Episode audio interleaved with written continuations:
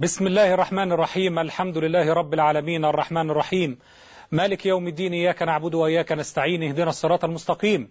صراط الذين أنعمت عليهم غير المغضوب عليهم ولا الضالين. إذا ضاق بك الأمر فبالأسحار صل على محمد.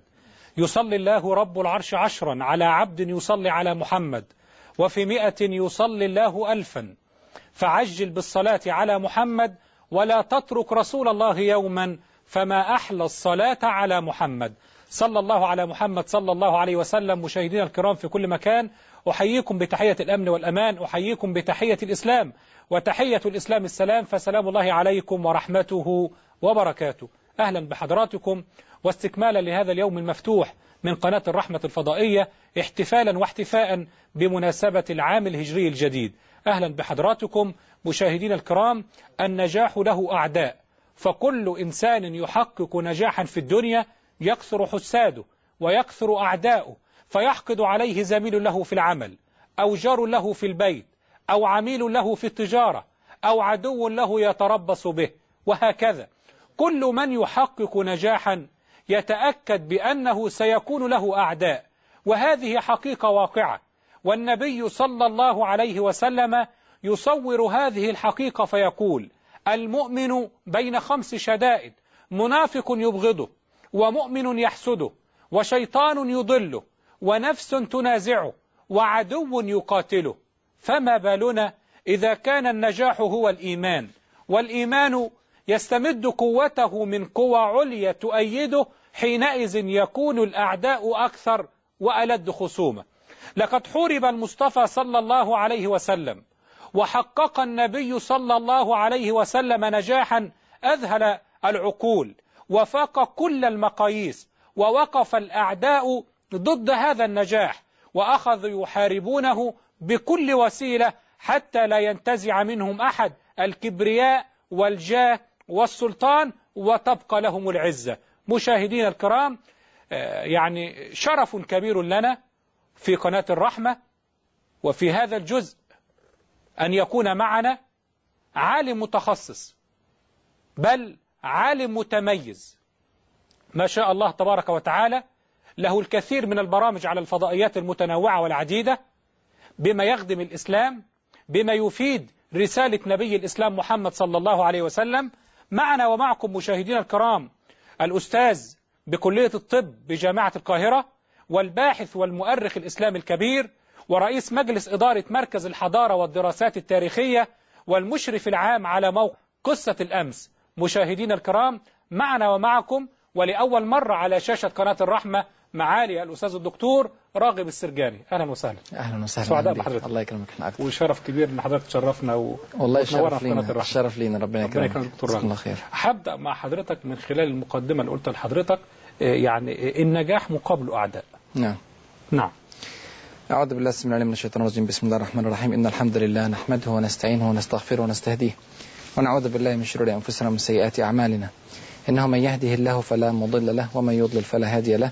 وأشهد أن لا إله إلا الله وحده لا شريك له. وأشهد أن محمدا عبده ورسوله أما بعد. يعني بداية قبل أن أدخل في الموضوع أنا أسجل سعادتي نعم. لوجودي لأول مرة في قناة الرحمة وهي قناة. مباركة وقناة هادفة. وقناة لها أثر ملموس في الأمة. الإسلامية وقناة يعني تحتوي على عدد كبير من البرامج الممتعة وأتمنى من كل المسلمين أن يكثروا من متابعتها وأن تكثر القناة من برامجها ويعني أن يكون لها الأثر الملموس في تغيير حال الأمة الإسلامية إلى. الأصلح وسعادة بالغة أكثر أن هذا اللقاء الأول نعم. جاء يعني بتقدير رب العالمين سبحانه وتعالى في حادث الهجرة. وفي حدث يسعد المسلمون جميعا في بقاع الأرض جميعا في كل الأزمان بالاحتفال به. وبتذكر أحداثه وباستنهاض الهمم في نعم. الأمة الإسلامية في وقت تحتاج فيه الأمة إلى استنهاض الهمم آه، تذكر حادث الهجرة وبناء الأمة الإسلامية وقيام الدولة وأشياء كثيرة جدا سعيدة جدا على قلوب المسلمين فأول زيارة لقناة الرحمة تكون في هذه المناسبة. هذا توفيق كبير من رب العالمين سبحانه. وتعالى ونعمة كبيرة نحمده سبحانه وتعالى ونشكره عليها. النجاح له أعداء هذا أصل من الأصول. نعم. ومنذ نزول آدم عليه السلام إلى الأرض وحتى قبل نزوله وله عدو. وإن يقول ربنا سبحانه وتعالى إن الشيطان لكم عدو فاتخذوه. عدوا. نعم. ووعد الشيطان بالإنذار إلى يوم القيامة. قال رب أنظرني إلى يوم يبعثون قال إنك من المنظرين إلى يوم الوقت المعلوم. فالشيطان باق معنا إلى يوم القيامة ويعمل بجد واجتهاد ويجمع الأنصار لحرب المؤمنين. هذا أمر آه، طبيعي جدا وعادي جدا ووعده ربنا سبحانه وتعالى بالإكمال بإكمال المسير على يوم القيامة. فلا بد أن يكون هناك نوع من ال- العداء المستمر بين نعم. أهل ال- الشرك أو أهل الباطل أو أهل الضلال وطائفة المؤمنين. ويقول ربنا سبحانه وتعالى في كتابه الكريم وإن تطع أكثر من في الأرض يضلوك عن سبيل الله. يعني مش بس أعداء للنجاح في فترة من الفترات هيكونوا آه، قلة أو يخططون في ليل أو يدبرون في آه، ظلام أو ما إلى ذلك لا ده أعداد كبيرة جدا من الناس. وما أكثر الناس ولو حرصت بمؤمنين. م. ولا بد أن يوطد المسلمون والمؤمنون أنفسهم على هذه الحقيقة. أنه لن يخلو زمان أبدا. من حرب ضروس. للإسلام والمسلمين. نعم. واجه ذلك كل الأنبياء قبل مسيرة الحبيب صلى الله عليه وسلم. وواجهه الرسول صلى الله عليه وسلم في كل خطوات حياته شاهدها من أول يوم دعوة. وكان الناس يقولون عنه قبل أن تنزل عليه الرسالة الصادق الأمين. وكانوا يضعونه في مكان مقربة إلى قلوبهم جميعا. ويقدمون رأيه ويسمعون إلى كلامه. ثم م. عندما نزل نزل الإسلام أو نزلت الرسالة على قلبه صلى الله عليه تغيرت الأحوال نعم وأصبح آه، صديقه آه، عدوه ووجدنا أن أهل المكة بشكل عام م. يعني إلا قليل القليل حاربوه نعم. وكايدوه عليه. وتآمروا عليه ووصل الأمر في النهاية إلى الإغلاق الكامل لكل أبواب الدعوة في داخل مكة المكرمة حتى ظهرت قضية الهجرة أو فكرة الهجرة حتى قضية الهجرة ظهرت قبل ذلك م. إلى الحبشة ولعلنا إن شاء الله في أثناء الحلقة. نتحدث ونتداول بعض الأفكار فيها لكن قضية الحرب المستمرة الضروس ضد الإسلام والمسلمين هذا ديدا مستمرة. وستستمر نعم وستستمر ويقول ربنا سبحانه وتعالى في كتابه الكريم وكذلك جعلنا في كل قرية أكابر مجرميها ليمكروا فيها. يعني هذا المكر ده شيء سنة من سنن رب العالمين سبحانه وتعالى في تسيير هذا الكون لابد أن يكون هناك دعاة إلى الحق وهناك دعاة إلى الباطل ودعاة الباطل أكابر المجرمين يهيجون الناس لحرب الإسلام والمسلمين هؤلاء في زمن الحبيب صلى الله عليه صلى وسلم, الله عليه وسلم. وفي الأزمان التي تلت وفي زماننا نعم. الآن وسيظلون إلى يوم القيامة ولعل من علامات يوم القيامة الأخيرة أن يقوم الحرب أن تقوم الحرب بين المسلمين وبين اليهود ثم تقوم بين المسلمين وبين الروم ثم يحدث نزول ال- المسيح عليه السلام وظهور الدجال والحرب بين المسيح والدجال. يعني الحرب هذه بين الحق والباطل إلى يوم القيامة إلى علامات الساعة الكبرى إلى نهاية الكون ستظل هذه الحرب. وهذا شيء يطمئن قلوب المسلمين إلى أن ما يرونه الآن من حرب ضد الإسلام والمسلمين نعم. سواء في فلسطين في العراق في أفغانستان في شيشان في كشمير في أي بقعة من بقاع العالم الإسلامي هذه ليست أمور غريبة نعم. نعم. ولا عجيبة إنما هي تكرار للسنن السابقة التي مر فيها الحبيب صلى الله عليه وسلم والتي مر فيها كل كل الصالحين على مدار التاريخ من أول آدم عليه السلام وإلى يوم القيامة ربنا يكرمك دكتور راغب طب يعني يعني في سؤال ما تعليقك يا دكتور راغب على اختيار الهجرة كحدث يبدأ منها تاريخ الأمة الإسلامية تاريخ الأمة الإسلامية نعم. نعم. والحقيقة الأحداث التي يمكن أن تصلح بداية للتأريخ الإسلامي كثيرة جدا مم. والصحابة رضي الله عنهم وارضاهم عندما اختاروا هذا الموعد هذا الموعد ليس توقيفيا أي. يعني الرسول صلى الله عليه وسلم لم. يحدد الهجرة كبداية للتقويم الإسلامي مم. ولكن ترك الأمر بعد وفاته حتى فترة سيدنا أبو بكر الصديق رضي الله عنه لم يحددوا في هذا الموعد إلا عندما جاءت فترة عمر بن الخطاب.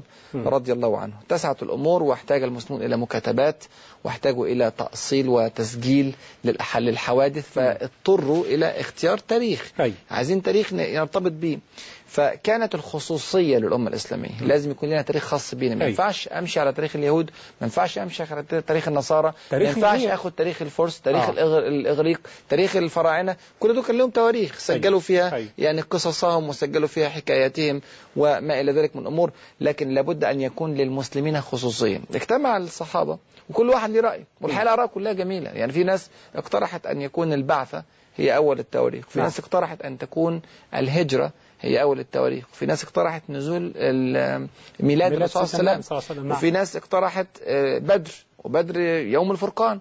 كما ذكر ربنا سبحانه وتعالى في كتابه الكريم هي الأحداث كلها مهمة. نعم. لكن نظرة عمر بن الخطاب رضي الله عنه وأرضاه نظرة عميقة جد- جدا. هو نظر إلى أن حادث الهجرة هو حدث بناء الأمة الإسلامية. الأمة الإسلامية وإن كان يعمل فيها الفرد وينتج فيها الفرد إلا أنها ليست أمة أفراد إنما هي أمة مجموعة. دائما الخطاب في القرآن الكريم يأتي للمجموع. بالجماعة لا نعم. تجد أبدا في القرآن الكريم نص يا أيها المؤمن يا أيها المسلم. يا أيها الذين لا لا آمنوا. يا أيها الذين آمنوا. يا أيها الناس. يا أيها الناس هكذا. يخاطب الجماعات. نعم. يطالب ربنا سبحانه وتعالى الأمة الإسلامية بإنشاء جماعة ديننا دين مسلمة الجماعة نعم. تدافع عن دينها وتنشر هذا الدين في ربوع الدنيا. يقول ربنا سبحانه وتعالى في كتابه الكريم كنتم خير أمة. لا يتحدث عن الفرد هنا ولكن يتحدث عن الأمة. كنتم خير أمة. ثم يقول أخرجت للناس. لكم دور ليس فقط مع أمة الإسلام. ولكن دور مع العالمين. أخرجت للناس. لكم دور مع الناس. تأمرون بالمعروف وتنهون عن المنكر وتؤمنون بالله. هذا الدور متى فعل بشكل حقيقي واقعي؟ أي. فعل مع الهجرة. قبل الهجرة هذا الدور كان محدود على مستوى الأفراد. يعني كان. الرسول صلى الله عليه وسلم يتكلم مع أفراد. دعوة سرية. يكلم هذا يكلم هذا يكلم هذا. كذلك الصديق. كذلك آه، طفيل بن عمرو الدوسي. كذلك آه، آه، أبو ذر الغفاري. أي واحد قام بدعوة سواء دعوة في داخل مكة المكرمة أو في خارج مكة المكرمة قام بها على أساس فردي. يكلم واحد لأن الظروف كانت صعبة جدا. وفي إحاطة شاملة بالمسلمين وفي اضطهاد مستمر وفي وفي وفي يعني حلقات متتالية من الاضطهاد والتعذيب والتنكيل بالمسلمين لم تسمح لهم بقيام دولة وقيام أمة. عشان كده ما كانش في صلاة جماعة معلنة. نعم. ما كانش في قوانين إسلامية. ما كانش في أحكام مم. إسلامية. ما كانش في حدود. ما كانش ما كانش ما كانش حاجات كتيرة جدا. ما كانش في دعوة للعالمين. نعم. ما كانش في خروج من إطار مكة المكرمة إلى مخاطبة الأرض مم. يعني جميعا إطار. المحلية إلى إطار العالمية. العالمية. نعم. متى تغير هذا الوضع؟ عندما أصبح للمسلمين دولة. متى أصبح للمسلمين دولة؟ بالهجرة. بالهجرة. الله. فهنا أختار هذا الحدث مم. ان هو دي في بداية تحقيق الأمة الإسلامية لكبرى أهدافها أي. وهي تعبيد العالمين لرب العالمين. الله. ليس فقط تعبيد فرد من الأفراد أو جماعة أو أسرة لكن العالمين. تحقق هذا بعد حادث الهجرة لذلك نظر الفاروق وهو ملهم. رضي الله عنه طبعا ملهم. يعني لعل اسمك. يعني يكون لك إن شاء لله. الله في فيك نصيب من. من عمر بن الخطاب رضي الله عنه. هو ملهم حقيقة. و- وهو هذا بكلام الرسول صلى الله عليه وسلم إن يكن يعني كان في قبل قبله في الامم في الأمم من قبلكم محدثون ملهمون فإن يكن من أمتي واحد منهم فهو عمر, عمر بن الخطاب. رضي نعم. الله عنه وأرضاه فهو ملهم محدث عرف هذا الأمر واجتهد في ال- الوصول إليه وذكره للمس- للمسلمين للصحابة واستحسنوه جميعا واستقروا عليه. وصار الت- التاريخ الهجري هو تاريخ المسلمين. سبحان الله. طب يعني لماذا هاجر المصطفى صلى الله عليه وسلم في هذا التوقيت بالذات؟ آه في توقيت ال- ال- اللي هو اللي إحنا بنحتفل بيه آه، دلوقتي نعم. ده. هو الرسول صلى الله عليه وسلم ما اختارش هذا الميعاد. آه. هو سبحان الله هو هذا اختيار رباني. نعم. واختيار رباني برضه بترتيب معين. يعني حصل مقدمات لهذا الأمر. الرسول صلى الله عليه وسلم صلى الله من العام وسلم. العاشر من البعثة. العام العاشر من البعثة هذا اللي هو مشهور في التاريخ بعام الحزن. عام كان صعب جدا على قلب الحبيب صلى الله عليه وسلم. وعام كان صعب على قلوب الصحابة. وصعوبة هذا العام تأتي من أكثر من محور. لعل أشهر المحاور عند الناس هو موت السيدة خديجة رضي الله عنها. وموت أبي طالب. نعم. اللي هو عم الرسول صلى الله عليه وسلم موت السيدة خديجة السند ال- العاطفي. والحبيب والقريب إلى قلب الحبيب صلى. الله عليه وسلم آه في داخل أسرتي آه. وفي داخل بيتي واللي هي كانت بتشد من أزري من أول يوم دعوة صحيح. وحتى قبل الدعوة ويعني احتوت الرسول صلى الله والسلام. آه، في بيتها وواسته بمالها وصدقته حين كذبه الناس كما قال كما قال الرسول صلى الله عليه وسلم هذه السيدة الفاضله العظيمة الجليلة توفيت. في هذه السنة ثم بعدها بقليل أو قبلها بقليل على اختلاف بين الرواة آه، توفي أبو طالب وإن كان مشركا إلا أنه كان سندا اجتماعيا صحيح. مهما جدا للرسول صلى الله عليه وسلم وكان سندا سياسيا قويا جدا لرسول الله صلى الله عليه وسلم فمات ماتت السيدة آه، خديجة, خديجة. ومات عمه أبو. طالب عمه وكافله منذ زمن لكن الأخطر من كل ذلك توقف الدعوة في مكة المكرمة مم. بوفاة أبي طالب يا أخي توقفت الدعوة يعني إيه توقفت هذا شيء صعب جدا على قلب رجل عاش فقط للدعوة. لدرجة أن نفسه كانت تذهب حسرات كما يقول ربنا سبحانه وتعالى فلا تذهب نفسك عليهم حسرات. فلعلك باخع نفسك مهلك نفسك ألا يكونوا مؤمنين. يعني الرسول صلى الله عليه وسلم كان يحزن حزنا شديدا على عدم وصول الدعوة إلى الناس. في فترة من الفترات. ما بالك بتوقف الدعوة؟ هذا قتل للداعية. حقيقة صحيح. أن تقف دعوته ألا يسمع أن لا يتاح له الفرصة أن يسمع الناس كلماته. هذا قتل الداعية فهذا أثر تأثير شديد مم. على قلب الحبيب صلى الله عليه استمر وسلم هذا يا دكتور تأثر من سنة عشرة من البعثة مم. بعد وفاة أبي طالب خلاص الناس بدأت آه، تنخلع أو آه،. آه، تبتعد عن طريق الدعوة لأن أعداء الدعوة كانوا كثر زي ما قلنا في أول الحلقة نعم. أعداء النجاح كانوا كثر في ذلك الوقت وبدأوا يحاربون الرسول صلى الله عليه وسلم واجتمعوا عليه و آه، يعني شعر الرسول صلى الله عليه وسلم بآلام ما شعر بها قبل ذلك. مع أن كل الدعوة قبل ذلك كانت آلام العشر سنوات التي مرت حتى في كلها أبي. طالب كلها آلام مم. وتعرض فيها لأزمات كثيرة حتى قال والدمع يتساقط من عينيه صلى الله عليه وسلم يا عماه. لو وضعوا الشمس في يميني والقمر في يساري على أن أضع هذا الأمر ما تركته مم. حتى أهلك دونه أو ينصره الله عز وجل قال هذه الكلمات في وجود عمه مم. لكن الذي رآه بعد وفاة أبي طالب أكثر بكثير مما رآه قبل ذلك حتى. الرسول صلى الله عليه وسلم يعني يخاطب السيدة عائشة ويقول أنه ما رأى من قومه أشد عليه مما رأى بعد وفاة أبي طالب مم. فبعد وفاة أبي طالب خلاص الناس كلها اجتمعت عليه حتى كبير عيلته كان مين مم. بعد بعد أبي طالب مين كبير عيلة الرسول صلى الله عليه وسلم كان أبو لهب. نعم أبو لهب اللي هو من مم. أشد أعداء الدعوة بقى هو كبير العائلة نشط في بداية الأمر في الدفاع عن الرسول صلى الله عليه وسلم عدة أيام إلا. نخوة مم. ثم بعد ذلك ترك هذا الأمر وأصبح من أشد المكذبين له مم. فالموقف بقى صعب جدا بقى صعب نعم. الرسول صلى الله عليه وسلم حاول مرة واثنين وثلاثة بعد وفاة أبي طالب لكن أغلقت قلوب الناس لدرجة أن الرسول صلى الله عليه وسلم وقف في صحن الكعبة ودعا بدعاء ما دعا به قبل ذلك مطلقا. لما تيجي تراجع السيرة النبوية في العشر سنوات السابقة مم. لهذا الحدث تجد أنه عمره ما دعا بهذه الدعوة لكن في هذا اليوم دعا بها. ماذا قال؟ رفع يديه إلى السماء في صحن الكعبة ويروي ذلك عبد الله بن مسعود وفي صحيح البخاري وفي صحيح مسلم. يقول الرسول صلى الله عليه وسلم. اللهم عليك بقريش. اللهم عليك بقريش اللهم عليك بقريش ثم يحدد أسماء بعينها. فيقول اللهم عليك بأبي جهل اللهم عليك بعقبة بن أبي معيط. اللهم عليك بالوليد بن المغيرة. اللهم عليك بعتبة بن ربيعة. اللهم عليك بشيبة بن ربيعة. عد سبع أسماء. يقول عبد الله يعني الناس أنا عايز المشاهدين يتخيلوا إن سيدنا النبي هو الذي يدعو بذلك. صحيح. يعني يعني الإنسان مننا حينما يعني يشتد عليه و- ويحاط من هنا وهناك بيبقى في موقف صعب جدا طب ما بالنا بسيدنا النبي صلى الله عليه عليه وسلم الصلاة والسلام. يعني هو عادة الرسول صلى الله عليه وسلم في كل حياته قبل ذلك كان يدعو لهؤلاء بالرحمة نعم وكان يدعو لهم. بالهداية. أن يد... أن يأتي الله عز وجل بهم إلى الإسلام نعم وكلنا يذكر الدعوة التي دعاها في العام السادس من البعثة مم. قبل هذه القصة بأربع سنوات مم. دعا الرسول صلى الله عليه وسلم دعوته المشهورة قال اللهم أعز الإسلام بأحب الرجلين إليك نعم. عمر بن الخطاب أو عمرو بن هشام نعم. عمرو بن هشام اللي هو أبو جهل يعني من أربع سنين كنا بندعي له دلوقتي بندعي عليه. عليه. ليه بندعي عليه آه. هذا وحي من رب العالمين سبحانه وتعالى أن أبواب قلوب هؤلاء أغلقت. مم. انتهت القضية. هؤلاء لن يصبحوا مسلمين.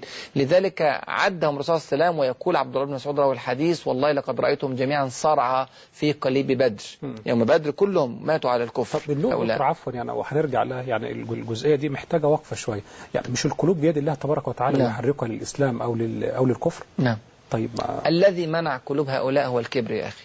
الكبر إذا دخل إلى قلب إنسان لا يمكن أن يدخل معه الإيمان. لذلك يقول حبيبنا صلى الله عليه وسلم لا يدخل الجنة من كان في القلب في قلبه مثقال ذرة من كبر. نعم. لو عنده ذرة ذرة من مم. كبر لا يدخل الجنة. ما بالك بمن امتلأ قلبه كبرا؟ مم. زي أبو جهل. أبو جهل هذا كان يذهب من جمال القرآن ومن حلاوة القرآن لا تطيق نفسه الابتعاد عنه. فيذهب ويسمع القرآن سرا. مم. وكلنا عارفين القصة التي نعم. توعد فيها آه، هو ومجموعة من المشركين على ألا يسمعوا لهذا القرآن بعد ذلك ثم إذا بهم يأتون ليسمعوا القرآن مرة والثانية والثالثة وكلمته مشهورة عندما قال كنا وبني هاشم كفرسي رهان كانوا إذا أطعموا أطعمنا وإذا سقوا سقونا سقينا. وإذا كسوا كسونا الكعبة ثم قالوا منا نبي يأتيه الوحي من السماء. فأنا لنا بهذه فوالله لا نؤمن به ولا نصدقه أبدا كبر يعني كبر يعني نعم، نعم. هو يعلم أنه نبي من السماء مم. جاءه الوحي من السماء ويعلم أنه على الحق ويعلم أن هذا القرآن معجز وأنه لا يأتي به البشر وهو من أهل اللغة ومن آه يعني أفقه. العرب نعم. في اللغة والفصاحة والبلاغة. يعلم أن هذا الكلام ليس من كلام البشر مع ذلك كذب لماذا كذب كبر زي بالضبط قصة فرعون فرعون الذي كذب عندما رأى. عندما رأى الآيات أمامه وسجد السحرة كلهم أجمعون ومع ذلك تكبر فرعون لذلك كانت عاقبة أن مات مهلكا على الكفر. كذلك عقبة بن أبي معيط كذلك وليد بن المغيرة الأسماء التي عدها الحبيب صلى الله عليه وسلم صلى الله عليه وسلم. كلها أسماء أثقلت بالكبر وصدها الكبر عن سبيل الله عز وجل ولذلك ماتت على الكفر ولذلك دعا عليها الرسول صلى الله عليه وسلم في هذا اليوم. مم. في هذا الوقت الذي أغلقت فيه أبواب الدعوة ماذا فعل الرسول صلى الله عليه وسلم؟ الله الرسول صلى الله عليه وسلم لا يستطيع يا أخي أن يبقى لحظة دون دعوة. نعم.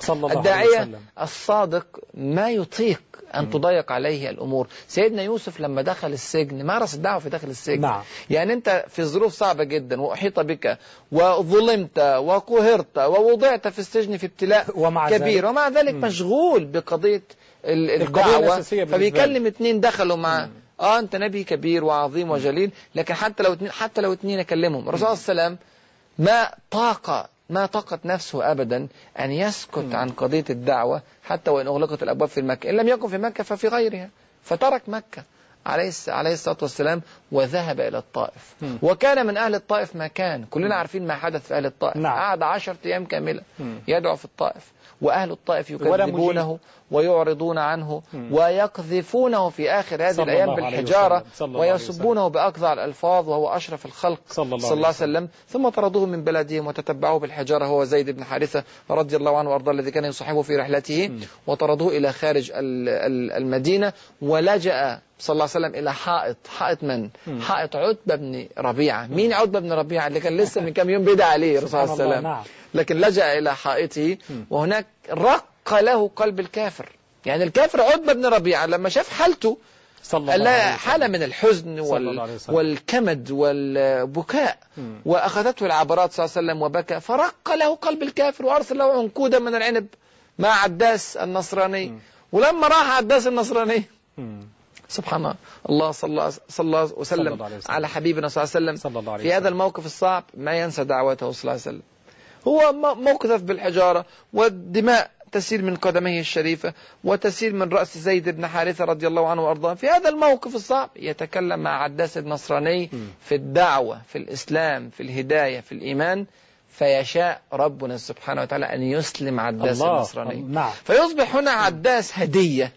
إلى رسولنا صلى الله عليه وسلم. هدية. هذه في الهدية رحلة الطائف. في رحلة الطائف. هذه الهدية أثقل والألم. أثقل عند الله عز وجل. هذه الهدية نعم. غلام صغير أثقل من أهل الطائف جميعا. مم. لأنه مؤمن وكلهم كفار دلوقتي. فهذا الهدية أثقل وأعظم وأغلى. والرسول صلى الله عليه وسلم قبل هذه الهدية. وعظمها وبجلها وشرح له الإسلام وقال أنت من بلد العبد الصالح. نينوى نينوى العبد الصالح يونس عليه السلام. نعم. هي بلد أخي. اللي هو أخي أخوه في النبوة مم. فكانت يعني كلمات أثلجت صدر الرسول صلى الله عليه وسلم ومع ذلك عندما دعا بدعاء مشهور وإن كان البعض يضاعف الحديث دعاء الدعاء نعم دعا بالدعاء ثم خرج من ال- ال- الطائف وعاد إلى مكة في طريق عودته وهذه الرواية في صحيح البخاري يقول الرسول صلى الله عليه وسلم يعبر عن حالته النفسية هو نفسه بيتكلم عن نفسه صلى الله عليه وسلم. يقول. فانطلقت مهموما على وجهي مهموما صلى الله الرسول صلى الله عليه وسلم. فلم أستفق. إلا وأنا بقرن الثعالب قرن الثعالب ديت 35 كيلو متر من الطائف مم. يعني مشي يا أخي الكريم الله عليه وسلم. 35 كيلو متر في شبه إغماء مم. مش دارب اللي حواليه أتمنى أن الكل لم يستفق. لكلام الدكتور نعم, آه نعم. لم يستفق إلا وهو. بقرن الثعالب عندما جاء هناك جبريل عليه السلام وملك الجبال إن شئت أن أطبق عليهم الأخشبين مم. يتحرك هنا قلب الداعية ما أريد أن يطبق عليهم الأخشبين. ما أريد لهم الهلكة. أنا أريد لهم الهداية. قال عسى الله عز وجل أن يخرج من خلي أصلابهم. بالك من أصلابهم. يعني حتى لو هم بقوا على مع الكفر. كل ذلك. لا أريد لهم الهلكة. مم. ليه؟ لعل يا ربنا من مش هم. من من أصلابهم. مم. من أولادهم من أحفادهم من أحفاد أحفادهم. أي حد يطلع منهم بلاش تهلكهم يا رب. الرحمة المهداة. صلى الله رحمة. للعالمين. صلى الله عليه وسلم. فهنا يعني يعني يتلطف الرسول صلى الله عليه وسلم في دعوته ويسأل لهم الهداية ويذهب إلى مكة المكرمة من جديد. ويكل ويكلمه زيد بن حارثة ويقول له كيف تخرج منها وقد أخرجوك كيف تدخل إلي وقد الله، نعم. إزاي ترجع تاني. فيقول بنفس مطمئن راضية صلى الله عليه إن وسلم. الله عز وجل مظهر دينه ومعز آه، رسوله صلى الله عليه وسلم. ويدخل بهذه الروح إلى مكة المكرمة. هو لا يعرف كيف سيدخل. يرسل الرسائل. يعني يطلب الإجارة من أهل مكة. يعني صلى الله يرسل. المرة ثم يرسل الثانية. ويرفض أهل مكة ثم يقبل في الثالثة المطعم بن عدي وكان مشركا. يقبل أن يدخل في إجارته إلى مكة المكرمة. ويقبل الرسول صلى الله عليه وسلم لكن دخل بعزة المؤمن. نعم. دخل رافعا رأسه وإن كان محاطا بالسيوف المشركين. يدافع عنه بنو نوفل اللي هم عائلة المطعم بن عدي. نعم. ويدخل تحت السيوفهم أول حاجة يعملها إيه وداخل مكة المكرمة؟ يصلي بصلاة المسلمين في مكة المكرمة في الكعبة الحرام. يصلي حتى يقول الناس جميعا أنني ما زلت مسلما نعم. وما زلت متمسكا بديني ومتمسكا بشريعتي ولست على مناهجكم. وإن كنت يدافع عني الآن بسيوف بني نوفل المشركة. مم. ويدخل يستمر في دعوته في هذا العام الحزين. في هذا العام لم يسلم إلا أربعة فقط يا الله أربعة في كل السنة طول السنة كاملة الله. لم. يسلم إلا أربعة حتى اثنين من ال- من الأربعة اللي أسلموا ماتوا بعد عدة شهور من إسلامهم مم. يعني تضييق وصعوبة وكمد شديد لحد ما جه العام الحادي عشر من البعثة طول السنة لم يسلم واحد حتى جاء العام حتى جاء موسم الحج مم. في موسم الحج هذا انطلق الرسول صلى الله عليه وسلم بدعوته صلى الله إلى عليه عدة وسلم قبائل. صلى الله عليه انطلق وسلم. إلى بني كلب وإلى بني كندة وإلى بني عامر. بني عامر بدأت تظهر بعض التجاوب لكنها في الآخر كذبت. ولا نريد أن ندخل في تفاصيل هذه. القبائل. وإن كانت تفاصيل في غاية الروعة. نعم. ونحتاج والله يا أخي إلى تفريغ أعمار. نعم. لا أقول بعض الحلقات ولا حلقات ولا برنامج أعمار سبحان الله. لدراسة السيرة النبوية. صحيح هذه صحيح. كنوز لا تنتهي. صحيح صحيح. هذه كنوز الحبيب صلى الله عليه وسلم. صلى الله هي عليه كنوز وسلم. لا تنتهي. فقعد مع بني عامر مع بني كلب مع بني حنيفة مع بني كذا كذا كذا. كتير كله كذب. مم. كله أعرض. جلس مع بني شيبان. دارت محاورات ومفاوضات على أرقى ما يكون. وكانوا على مقربة من الإيمان. لكن في نهاية الأمر كذبوا لأنهم اشترطوا. مم. اشترطوا بعض الأمور ولم يقبل الرسول صلى الله عليه وسلم. اشتراطاتهم. وقال لهم إن هذا الأمر لن ينصره إلا من أحاط من جميع جوانبه. يعني يا تاخد الإسلام جملة واحدة يا تتركه جملة واحدة ما ينفعش تاخد شيء وتسيب شيء. انطلق الرسول صلى الله عليه وسلم من هذا المجلس إلى مجلس ستة من الخزرج. ستة من الخزرج دولت لما عرض عليهم الإسلام. أسلموا من ساعتهم. هيأهم ربنا سبحانه وتعالى هذا اليوم. كانت تكلمهم يهود اليهود كانوا معاشرين للخزرج نعم، في نعم، المدينة المنورة اللي كان اسمها يثرب في ذلك الوقت. كانت آه، تكلمهم اليهود عن نبي يظهر في ذلك الزمن. وأنهم سيتبعون هذا النبي ويقتلونهم قتل عاد وإرم. فأول ما الستة شافوا الرسول صلى الله عليه وسلم قالوا لا تسبقنكم إليه يهود. الحقوا بقى أمنوا. فهذا تجهيز رب العالمين سبحانه وتعالى. فآمن آمن هؤلاء السته بالرسول صلى الله عليه وسلم ورجعوا بالإسلام إلى المدينة المنورة وتحدثوا مع بعض ال- في هذا الأمر. فآمن ست- سته آخرون أو سبعة وعاد في العام الثاني عشر من البعثة هؤلاء الرسول صلى الله عليه وسلم فبايعوه فيما يعرف في التاريخ ببيعة مم. العقبة الأولى. نعم. تمت البيعه بين 12 واحد وبين الرسول صلى الله عليه وسلم وكانت وسلم. عرفت في التاريخ ببيعه النساء طيب لأنها كانت بيعة عقيدة وأخلاق ولم يشترط فيها الجهاد والجهاد هذا للرجال مم. فسميت هذه البيعة ببيعة النساء ثم عادوا من جديد إلى المدينة المنورة ومعهم مصعب بن عمير أول الله. السفراء المعلمين نعم. نعم وذهب مصعب بن عمير وأخذ يعلم أهل المدينة الإسلام وانتشر الإسلام حتى أصبح له صيت وذكر في كل بيت من بيوت المدينة وهنا عندما تكاثر المسلمون جاءوا في بيعة العقبة الثانية في العام الثالث عشر, عشر من البعثة وعندما اطمأن الرسول صلى الله عليه وسلم إلى هذا. الجمع ال- الجليل من الصحابة وعندما شعر أنهم يطلبون الإسلام ويدافعون عنه بحمية وبروح وبإقبال عرض عليهم أن يأتي إليهم إلى المدينة فقبلوه في المدينة بل أحبوا قدومه. ومن هنا قامت الدولة الإسلامية في أوائل العام الرابع عشر من البعثة اللي هو العام الأول من الهجرة. إذا الرسول صلى الله عليه وسلم ما اختارش هذا. التوقيت. نعم. لكنه حرص قبلها بثلاث سنوات على الهجرة مرة إلى الطائف على دعوة كل القبائل. لكن شاء ربنا سبحانه وتعالى أن يعطي هذا الخير وهذا الأجر وهذا الثواب الله. إلى الأنصار إلى الأوس وإلى الخزرج لتقوم على أكتافهم الأنصار. سنتكلم عنهم الآن دكتور دكتور راغب ولكن يعني سبحان الله العظيم برضو في, في هذه المواقف اللي حضرتك بتتكلم عنها عن المصطفى محمد صلى الله عليه وسلم وعن الآلام وعن العذاب وعن ما تعرض له رسالة إلى كل مهموم ومكروب نعم. لا تحزن. والجأ إلى الله تبارك صحيح. وتعالى نعم صحيح أنا أنا عايز أقول لكل مسلم مم. في أي أزمة بالورقة والقلم احسبها. مم. لو أنت بتحلل حياة الرسول صلى الله عليه وسلم في العام العاشر. من البعثة مم. أو في العام الحادي عشر من البعثة قول لي كده بحساباتك المادية ممكن تقوم الدولة بعد قد؟ مم. هيقول لي والله ولا بعد قرن. صحيح صحيح. ظروف صعبة جدا. صحيح. يعني أهل مكة كلهم عليه أحب الأحباب إليه ضده دلوقتي في ذلك الوقت. أهله عشيرته بنو هاشم كبيرهم مين؟ أبو لهب. الناس كلها بتحاربه. أعداء مين مكة في وسط العالم؟ وهو يقف وحده. آه مين مكة؟ هو وحده معاه مجموعة من الصحابة. قص- قلة قليلة. نعم. مكة يا أخي في ذلك الوقت لا ترى على خريطة العالم. مم. من أقطاب الدنيا في ذلك الوقت؟ دولة ال- الرومان هي القطب الأول في العالم. ودولة الفرس تتقاسم معها الدنيا في ذلك الوقت. مم. في حضارة الصين في حضارة الهند في الحضارة المصرية ال- الفرعونية. في حضارات قديمة ضاربة في أعماق التاريخ. أين مكة في ذلك في هذه القصة؟ أين مكة المكرمة؟ هي نقطة قرية. كما يعني آه، ولولا نزل هذا القرآن على رجل من القريتين عظيم. قرية. مجرد قرية موجودة في ذلك في ذلك الزمن. آه. ما, ما لها ذكر ما لها تاريخ ما لها حضارة ما لها أعداد. مكة في كل تاريخها بل العرب في كل تاريخهم. لم يعرفوا جيشا موحدا. لم يعرفوا قيادة موحدة. لم يعرفوا ملكا للعرب. إنما كانت كل قبيلة دولة مستقلة. كل قبيلة مشتتة مفرقة. وكان يغير بعضهم على بعض كما يقول الشاعر وأحيانا على بكر أخينا. إذا لم نجد إلا أخانا. يعني حتى لما نلاقيش حد نحارب سبحان إخواننا. صحيح. يعني. لا مشتتين مفرقين ضيعين عباد للأصنام. ما في تاريخ ما في حضارة. ثم فجأة بعد أقل من ثلاث سنوات من قصتنا هذه الحزينة. من عام الحزن من وفاة السيدة خديجة من وفاة أبي طالب. إذا بالمسلمين يكونون دولة. الله نعم. وهذه الدولة تنتصر بعدها بسنة أو سنتين في بدر ثم يشع نورها هنا وهناك. سبحان الله. بعد ست سنوات نراسل العالمين. بعد عشر سنوات يكون لنا دولة نعم. واخدة الجزيرة العربية كلها. وجيوشنا بعد كده تفتح فارس والرومان. يبقى هنا- يعني هنا درس دكتور دكتور راغب لمسألة كل مكروه ومهموم لا ييأس يلجأ إلى الله تبارك وتعالى إلى كل داعية.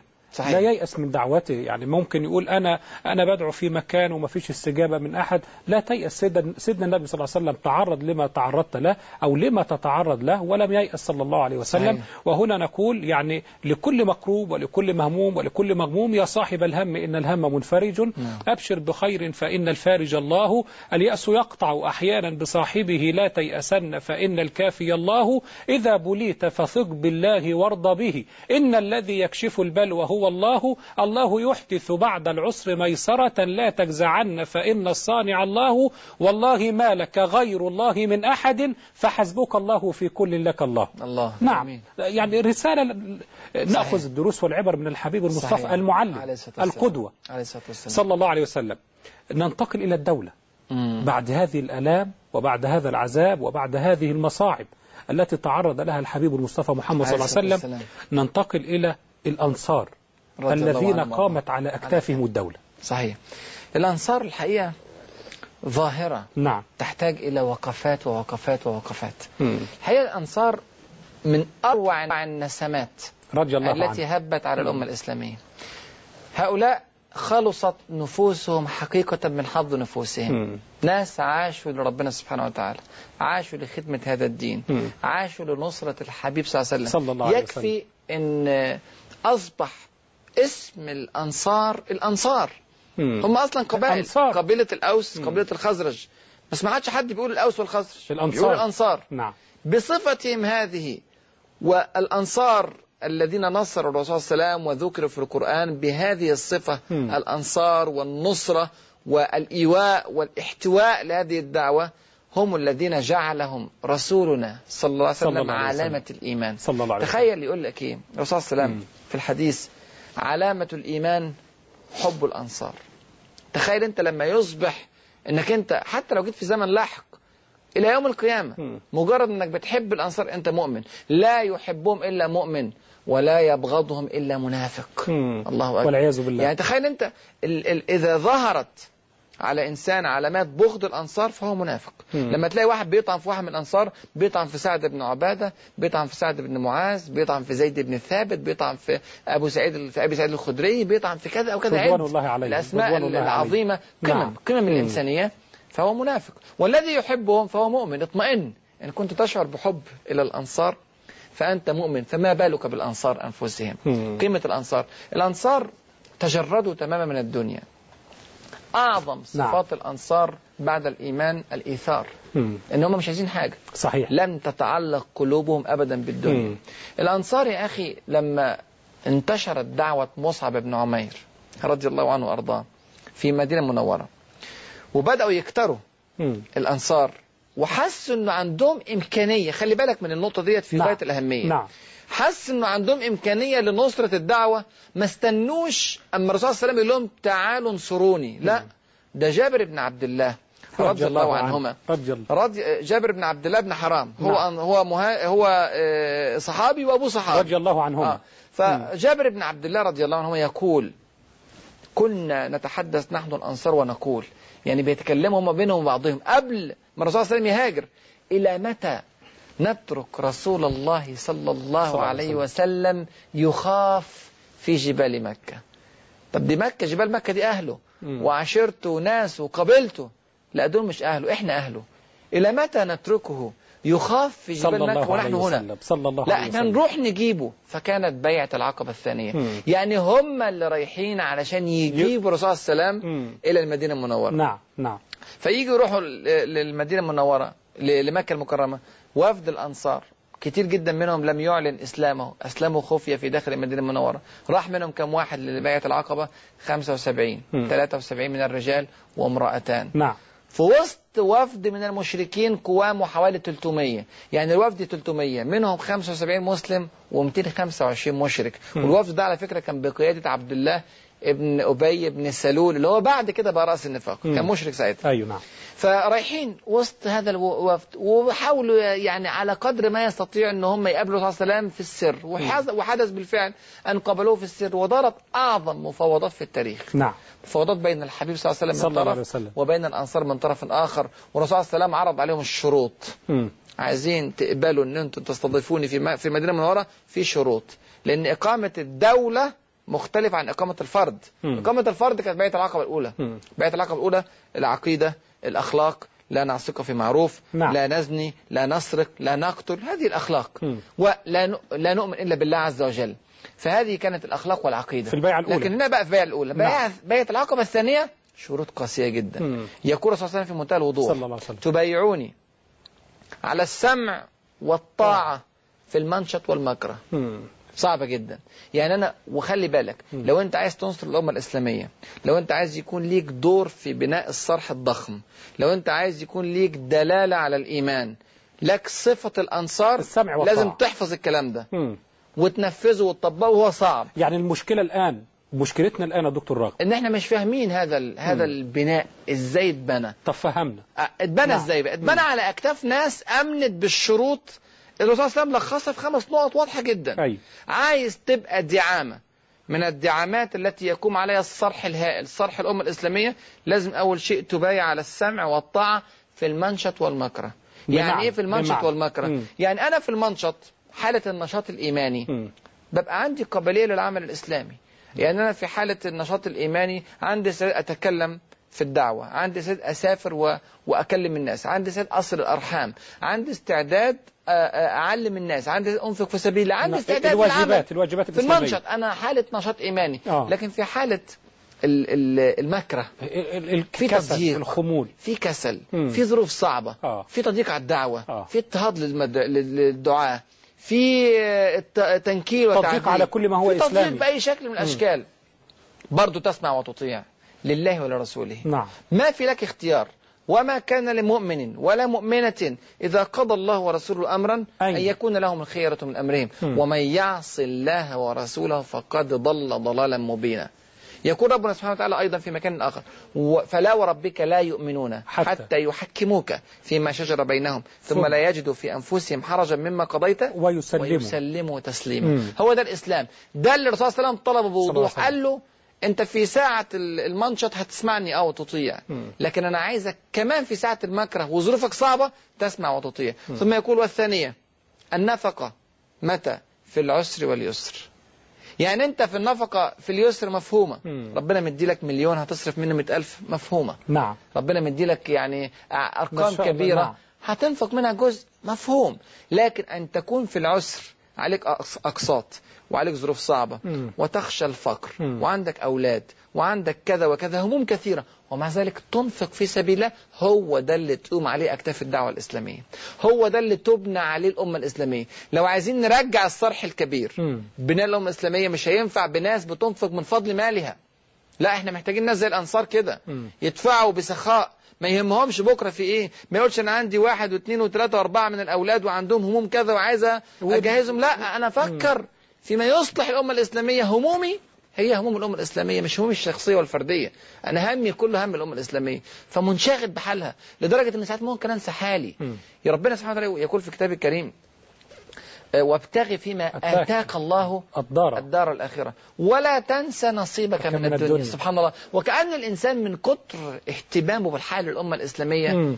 هينسى الدنيا بتاعته هينسى أولاده هينسى بيته هينسى ال business بتاعه والعمل بتاعه ويبتدي دماغه كله في الآخرة ولا تنسى نصيبك من الدنيا الأصل أن تبتغي فيما أتاك الله المال السلطة الوضع الاجتماعي الذكاء العقل الجهد أي حاجة ربنا اديها لك تبتغي فيها الدار الآخرة بس خلي بالك اوعى تنسى الدنيا اوعى. تنسى ولا تنسى. نصيبك من ولا الدنيا. تنسى نصيبك من الدنيا. حتى بعض الناس من المفسرين بيقولوا ولا تنسى نصيبك من الدنيا ما هو نصيبك نصيبك من الدنيا والذكر والتسبيح وحتى هذه. نعم. قال لك هي برضه الحاجات اللي تؤدي الآخرة وتعالى. نعم. لأن في الآخر الدنيا ما هي إلا معبر إلى الآخرة مم. الناس اللي فاهمة صح فيقول صلى الله عليه وسلم صلى الله عليه وسلم النفقة في العسر واليسر ثم الثالثة وعلى الأمر بالمعروف والنهي عن المنكر.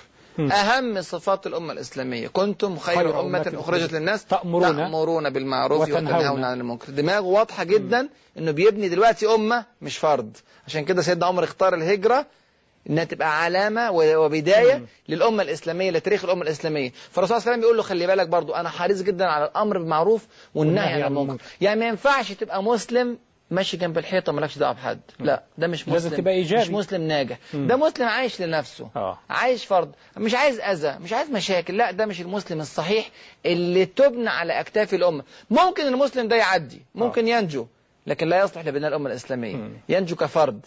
لكن لا يبني الأمة الإسلامية مم. أما الذي يريد أن ينال هذا الشرف أما الذي يريد أن يسير في ركاب الأنصار فلا بد أن يطبق ما طبقه الأنصار مم. الأمر بالمعروف والنهي عن المنكر ثم الثالثة وعلى أن تقوموا وفي رواية أن تقولوا. في الله لا تأخذكم في الله لومة لومة لائم.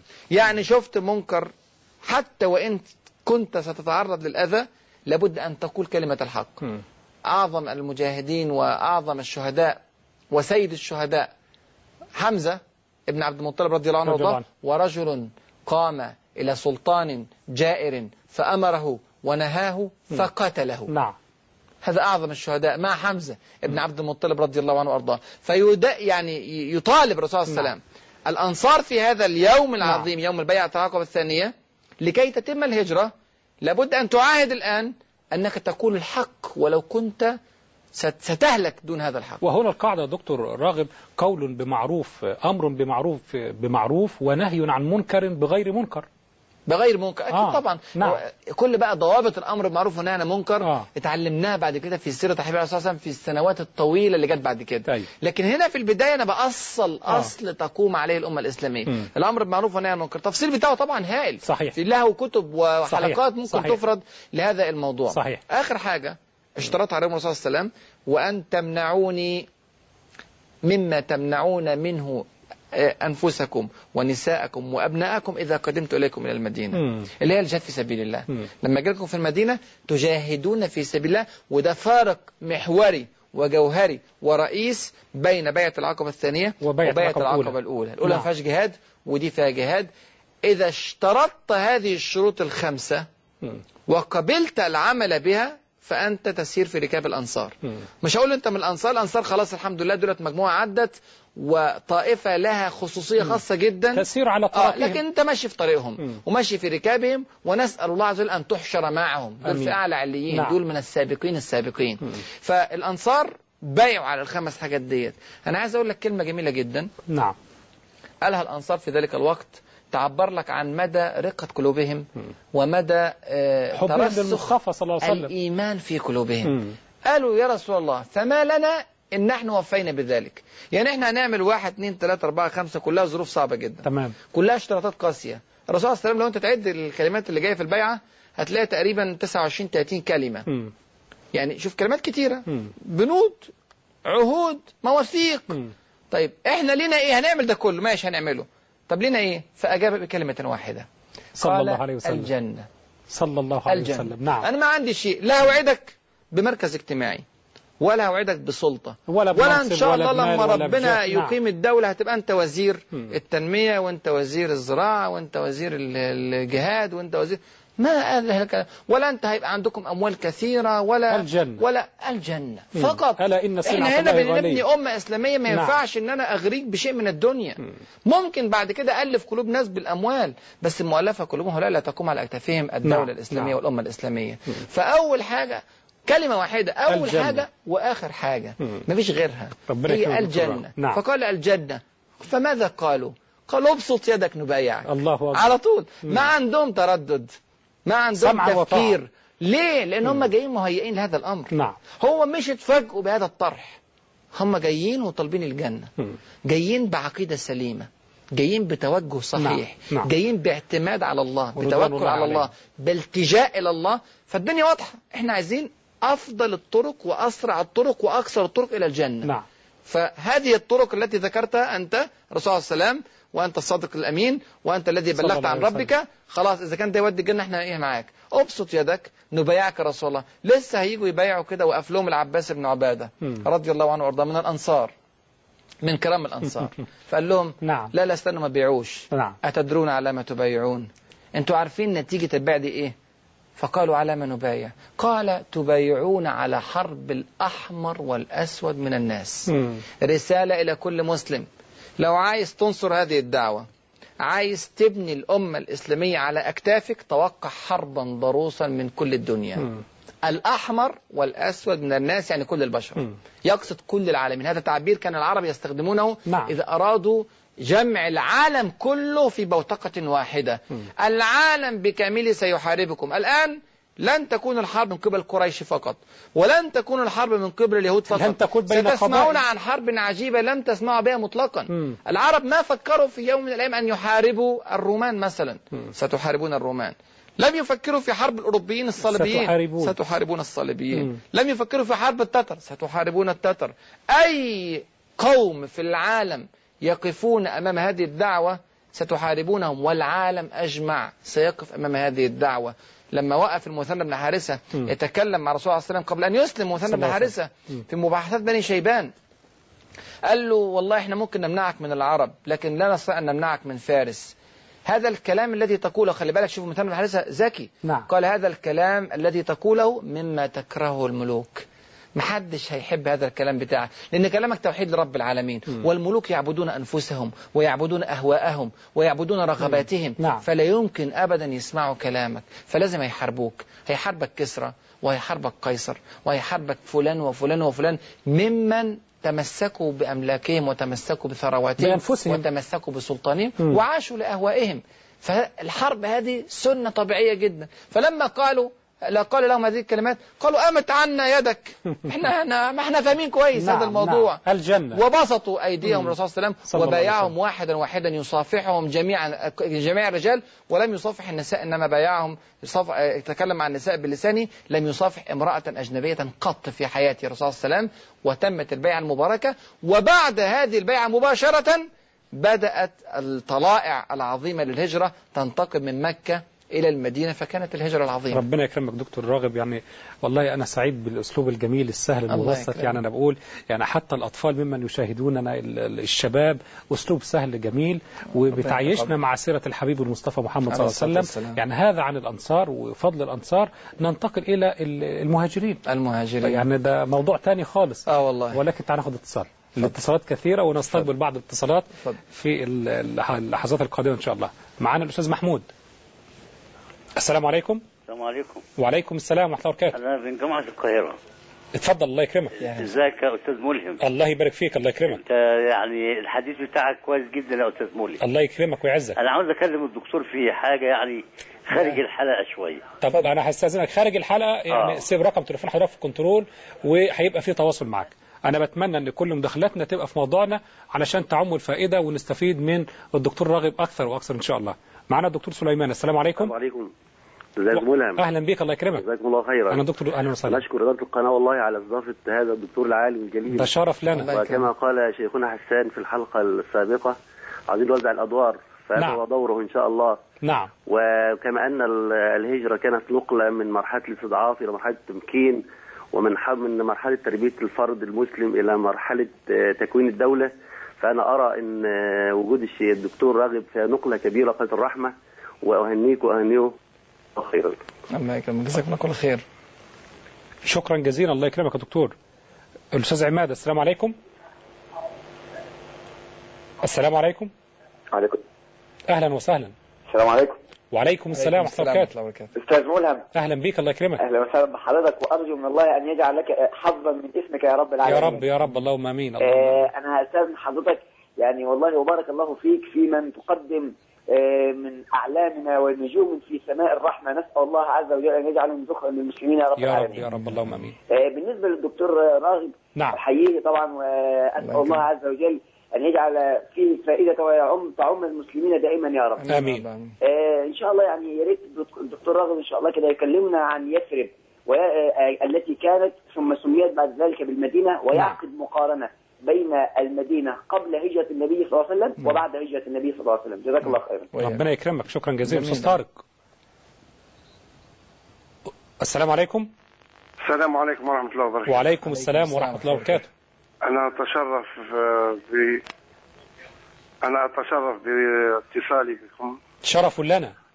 وأتشرف بالأستاذ آه، الدكتور ملهم وال آه، الدكتور راغب. والدكتور راغب. ربنا يكرمك. وحديث المشوق يعني صحيح صحيح. في الهجرة. نعم. يعني أزادنا شوق وأزادنا محبة للرسول صلى الله, صلى الله عليه عليه وسلم صلى الله عليه وسلم. وإن شاء الله يعني تعم هذه الفائدة على جميع الشعب. يا رب اللهم آمين. شعب شعوب العالم. نعم. شكرا جزيلا. الله أستاذ مصطفى السلام عليكم. السلام عليكم. وعليكم السلام. ورحمة الله وبركاته استاذنا اتكلم دكتور راغب؟ اتفضل يا فندم. تفضل. السلام عليكم يا دكتور. عليكم السلام ورحمة الله وبركاته. تقبل الله منا ومنكم. آمين يا رب العالمين جمع يعني ربنا يكرمك وجزاكم الله خيرا. سعداء بان إحنا شايفين حضرتك جدا والله. الله يكرمك جزاكم الله كل ربنا خير يبارك في حضرتك. أنا كان عندي استفسار صغير من حضرتك بس. اتفضل. نعم. آه كان الاستفسار ال- هو نقطتين. النقطة الأولانية حضرتك كنت وعدنا بجزء تاني لكتاب الحروب الصليبية. نعم. ولسه ما شفناهوش.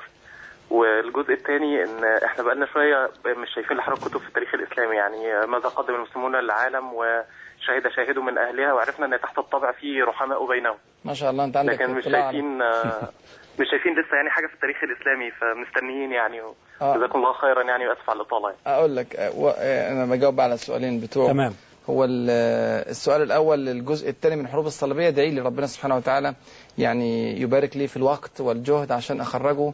وأنا بقول لك هو مش جزء تاني فقط هو الحروب الصليبية اللي ظهر ليا ده الجزء الأول من خمسة أجزاء. مم. يعني المفروض الحروب الصليبية تخرج في خمسة أجزاء فده الجزء الأول وإن شاء الله الأربع أجزاء القادمة يعني في طور الإعداد. وبالنسبة للتاريخ هي ماذا قدم مسلمون العالم هو تاريخ. بس إحنا إحنا خدنا انطباع عن التاريخ الإسلامي إن هو تاريخ الحروب والمعارك والغزوات فقط. إنما التاريخ الإسلامي فيه أوجه حضارية لا حصر لها. يعني آه، تاريخ الطب في الإسلام وتاريخ الهندسة وتاريخ الكيمياء وتاريخ العلاقات كنا السادة، الإنسانية كنا السادة. وتاريخ الأخلاقيات اللي بين الناس في التعامل وتاريخ التعامل مع المسلمين وتاريخ التعامل مع غير المسلمين تاريخ الاقتصاد في الإسلام تاريخ الاجتماع في الإسلام مم. تاريخ التعاملات بين المسلمين وبعضهم البعض تاريخ العلاقة بين الحاكم والمحكوم تاريخ الشورى في الإسلام نعم. يعني أوجه لا نهائية يعني بنتكلم على سفر خير أمة مم. تاريخ خير أمة فأنا الحقيقة ماذا قدم مسلمون العالم؟ كتاب في التاريخ. نعم. وإن كان لا يتحدث عن الحروب والغزوات والمعارك.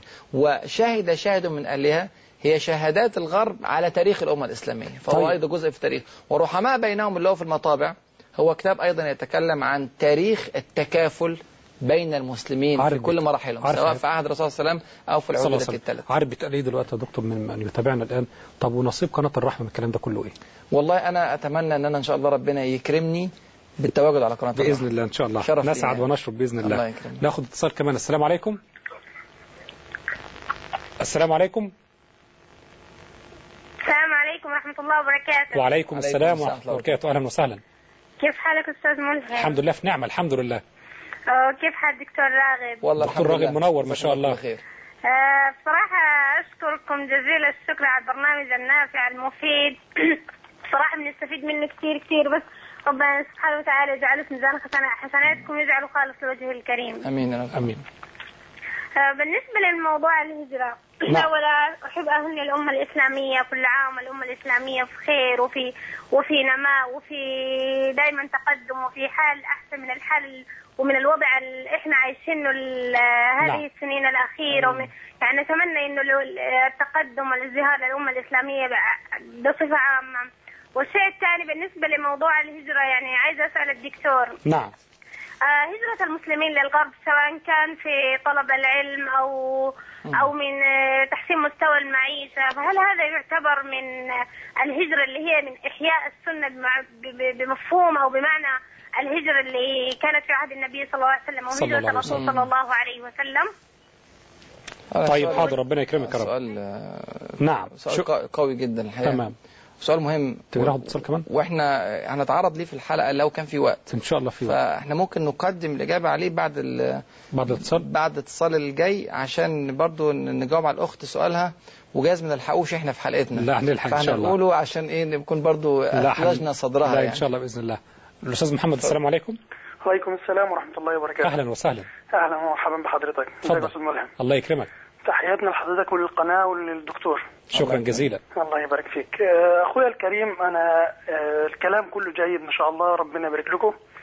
ولكن عايز نعمل إسقاط على الواقع. نعم. نعرف الأمة الإسلامية قد إيه كان النبي صلى الله عليه وسلم مثال حي للأمة في الاتخاذ في أخذ الأسباب. نعم. وقد إيه إن مفروض على الأمة دلوقتي عشان تنهض لابد إنها تأخذ بكل الأسباب. نعم.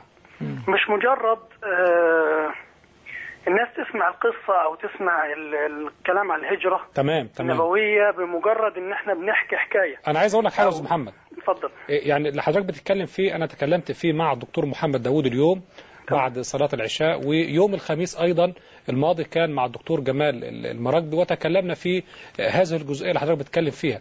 لأن أنا هدفي يعني في, في هذا اللقاء مع دكتور راغب دكتور راغب متميز في مسألة التاريخ الإسلامي فحينما يتكلم في ما التاريخ شاء الله الإسلامي فوق بي- الممتاز ما شاء الله. نعم الله نعم. فده ده الهدف كله. ولكن دائما أنت تعرف إن برنامج مجلس الرحمة دائما كل كلامه من خلال الواقع ربط الماضي بالحاضر. فربنا. يكرمك يا أستاذ محمد. ربنا يبارك فيك. شكرا ربنا يعزك ويرفع قدرك يا رب. نعم.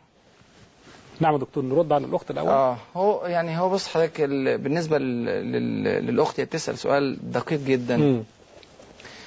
الآخر في الأول وفي الآخر القضية قضية قلبية أنت في قلبك إيه مم.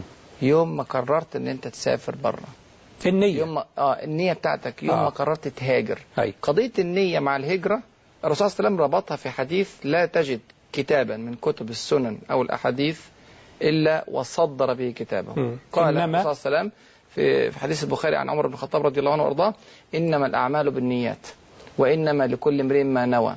فمن كانت هجرته إلى الله ورسوله فهجرته إلى الله ورسوله. ومن كانت هجرته لدنيا يصيبها أو امرأة ينكحها فهجرته إلى ما هاجر إليه. هنا في الحديث مم. ممكن نقف وقفة ونقول يا ترى الذي هاجر لامرأة يتزوجها. أو الذي الذي هاجر لعقد عمل لدنيا يصيبها نعم. ده مش حرام يعني مش حرام إن هو يهاجر من أجل آه، منفعة دنيوية. منفعة دنيوية مم. بدل مش حرام بدل ما بيرتكبش عمل حلال. حرام نعم. بيعمل عمل حلال و لكن هذه لا يدعي أنها هجرة كهجرة الصحابة رضي الله عنهم وأرضاهم وأن له الأجر والثواب والمثوبة زي القصة اللي إحنا بصددها نعم. نعم. ده واحد عايش لنفسه فهاجر لنفسه وعاش لنفسه وانتهت القضية على كده. صلح عمله بعد ذلك أم فسد عمله بيتحاسب على الأعمال اللي عملها لكن ليس له ثواب الهجرة مم. من الذي يأخذ هذا الثواب الذي هاجر لله ولرسوله مم. يعني ممكن واحد يفتن في دينه في بلده فيسافر من بلده إلى بلد آخر حتى يفر بدينه. هذا مهاجر إلى الله ورسوله. ممكن واحد رايح يطلب علم. فعايز هذا العلم ينفع بيه الأمة الإسلامية مم. مش ينفع بيه نفسه برضه يعني هو مش نظرته قاصرة على نعم. نفسه يعني نعم. بنتكلم على الأمة دلوقتي فهو رايح يجيب علم عشان ينفع بيه الأمة الإسلامية لا أن ما فيش الأمة الإسلامية أطباء على مستوى عالي مم. فسافر إلى بلد كذا أو كذا يأتي منها بعلم ينفع به أمته الإسلامية فهذا مهاجر إلى الله تمام. ورسوله رايح يجيب مجموعة من الأموال حد معين عشان يرجع يفيد به الأمة الإسلامية هذا مهاجر إلى الله ورسوله لكن واحد عايش والكلام ده بقوله دايما لما بروح في البلاد الغربية مم. وبيزعلوا مني شوية لأنه الناس عايزة تعيش. هناك وعايزة تنسى قضية البلاد الإسلامية للأسف الشديد. آه، إلا ما رحم الله عز وجل. فبقول لهم يا إخواننا دي مش بلادكم. وإن كنت تمارس ما شاء الله يعني أعمال وبتمارس دعوة وماشي بالحلال و و و لكن أنت ما تعلمتش الطب عشان تعالج الغرب. وما تعلمتش الهندسة عشان تبني الغرب. وما تعلمتش الذرة عشان تطلع صواريخ ذرية من الغرب. ممكن يقول لك أنا ما فيش ما فيش ليا فرصة في في بلاد لازم. تخلق أنت الفرصة ديت. من الذي يبني؟ الذي يبني المخلصون. فإذا كنت أنت مخلص وعايش تبني في بلاد الغرب ما ينفعش. أنا رايح هناك لهدف معين ليا سقف معين. هقعد هناك سنتين هقعد هناك ثلاثة هقعد هناك خمسة لتحقيق هدف معين محدد. وبسقف زمني معلوم رايح هقعد خمس سنين أخد الدكتوراه وارجع إلى بلادي أنفع بلادي بالعلم الذي حصلت مم. أما أن أنا أعيش حياتي كلها لخدمة هذا وذاك وأنسى تاريخ الأمة الإسلامية وقصة الأمة الإسلامية وكل هدف أن أنا بقيت عايش الحمد لله في بيت كويس نعم. وعندي سيارة كويسة وبمشي في شوارع نظيفة و و طب مين اللي ينظف بلدك مم. وينظف أمتك ويعيد للأمة مكانتها وصدارتها وريادتها في العالم الإسلامي رسالة جميلة لا تقول أنني. مهاجر نعم. الآن إلى الله. ورسوله أنت مهاجر لنفسك. وإن كنت تعيش في الحلال لدنيا يصيبها من الحلال وامرأة ينكحها في الحلال هو ليس لا يذهب ليزني لكن لينكحها ليتزوج والزواج حلال لكن ما تقولش هجرته إلى الله ورسوله. فلازم تفرق الأخت ما بين أنت رايح ليه النية. وقعدت قد إيه آه، خلي آه، بالك آه. لأن أنا رايح في, في ناس كتيرة جدا رايحة في- وهي رايحة نيتها كويسة مم. وأنا والله العظيم شفت ناس قابلتهم في أمريكا كتير جدا جدا. واحد كان بيقول لي بيقول لي حاجة لطيفة جدا. بيقول لي أنا بقى أنا جيت هنا دكتور عشان آخد الدكتوراه في العلوم. هو كان خريج علوم. وبعدين فضاقت به السبل في أول يعني أيامي. فاشتغل سائق للتاكسي. فما فيش مشكلة. اشتغل سائق تاكسي عشان بيصرف على نفسه ما فيش مشكلة. وبعدين تعثر في الدكتوراه. فنفسه يرجع. فبيقول أنا متردد. في الرجوع أرجع ولا ما أرجعش؟ أرجع بقول له بقى لك بقالك قد إيه هنا؟ قال لي 20 سنة. قلت له 20 سنة متردد في الرجوع. سبحان الله. وجاي مهاجر إلى الله ورسوله عشان تحصل دكتوراه وبتسوق تاكسي هنا في هذه البلاد وأنت معاك شهادة شهادة علوم. فشلت في تحقيق الدكتوراه في سنة أو سنتين أو ثلاثة أو خمسة. ارجع إلى بلادك وضف يعني جهودك محتاجة محتاجة تغيير للفكر كامل يا دكتور. آه. الأمر مش, مش يعني مش هين ولا الأمر بسهولة. يعني هو حضرتك بتقول رايح بيحضر دكتوراه وراكب تاكسي وهو لو جه هنا قلنا له طب اشتغل اي اعمل يعني اعمل أي عمل اشتغل في أي عمل اشتغل في أي وظيفة وسوق التاكسي ده ما ما يتقبل. لا دي يتقبل، كبيرة. آه. لكن أنا عايز الثقافة نفسها م- عايزة محتاجة تتغير. أنا عايز نرجع للنية. أهد... أهداف الإنسان ما تبقاش أهداف شخصية فردية. آه آه. ما تبقاش مصالح نفعية. عايز أعمل حاجة تفيد الأمة. آه أنت عايز تتشبه بهذه الأحداث العظيمة؟ آه. عايز تحلق. في سماء الأنصار لازم تعرف الأنصار اتكونوا إزاي صحيح الأنصار اتكونوا ببيعة العقبة الثانية وقبلها ببيعة العقبة الأولى عقيدة وأخلاق ثم عمل دؤوب وتضحيات وإيثار وإيمان راسخ وتضحية وصلت إلى التضحيه بالنفس مم. تضحية بالمال تضحية بالبلد تضحية هدفهم كانت بكل شيء عايز الجنة عشان بس. الجنة. لو أنت رايح لبلاد الغرب سافرت بلجيكا سافرت هولندا سافرت إنجلترا سافرت بلاد شرقية سافرت الخليج خدت آه. عقد خدت كذا عشان ربنا سبحانه وتعالى يبقى القضية واضحة قدام عينيك. مم. ساعتها هتتضح لك الرؤية. إنما الأعمال بالنيه إنما الأعمال بالنيات. ربنا أما. رحت بقى لمصالح شخصية فأنت رايح لمصالحك. المهاجرون حضرتك يعني تكلمت عن الأنصار المهاجرون. بعد الاتصال. ف... ف... يعني بعد الاتصال. السلام عليكم. اتفضل. السلام عليكم. الأستاذ أحمد. نعم السلام عليكم. عليكم السلام ورحمة الله وبركاته. أهلا وسهلا. كيف حال الاستاذ ملهم؟ في نعمة الحمد لله. ممكن نكلم الدكتور راغب؟ اتفضل يا فندم وسهلا. اتفضل. السلام عليكم دكتور راغب. عليكم السلام ورحمة الله وبركاته. الله يجزيك الخير عنا وعن المسلمين. وإياكم الله يكرمك. دكتور راغب يا ريت نقدر نعرف ما هي البنى التحتية اللي عملها النبي عليه الصلاة والسلام في مدينه في المدينة المنورة من الناحية الاقتصادية؟ مم. لو سمحت نعم حاضر جميل قوي ده عايز آه، حلقة لوحده ها ده عايز آه، موضوع ال- الجهود الاقتصادي الرسول صلى الله عليه وسلم لما راح المدينة المنورة مم. الوضع الاقتصادي للمسلمين كان صعب جدا مم. وكانت القوة الاقتصادية الرئيسية في المدينة المنورة كانت قوة بني قينقاع. اللي هي قوة اليهود وكان ليهم سوق مشهور اسمه سوق نعم. بني قينقاع والرسول صلى الله عليه وسلم أول ما راح هناك سبحان الله عينيه على المشروع الإسلامي الاقتصادي مم. نزلت التشريعات الإسلامية نزل تحريم الربا نزل العلاقات بين المسلمين والقوانين التجارية الإسلامية في سورة البقرة في غيرها من السور نعم. وفي الأحاديث النبوية الشريفة لكن الرسول صلى الله عليه وسلم كان حريصا. على أن يستقل السوق الإسلامي عن السوق اليهودي مم. فقعد يدور في المدينة المنورة لحد ما لقى أرض تصلح أن تكون سوقا للمسلمين م. ولما شافها عجبته لف على كذا أرض ما عجبتوش لحد ما شاف الأرض دي ترقضها برجله.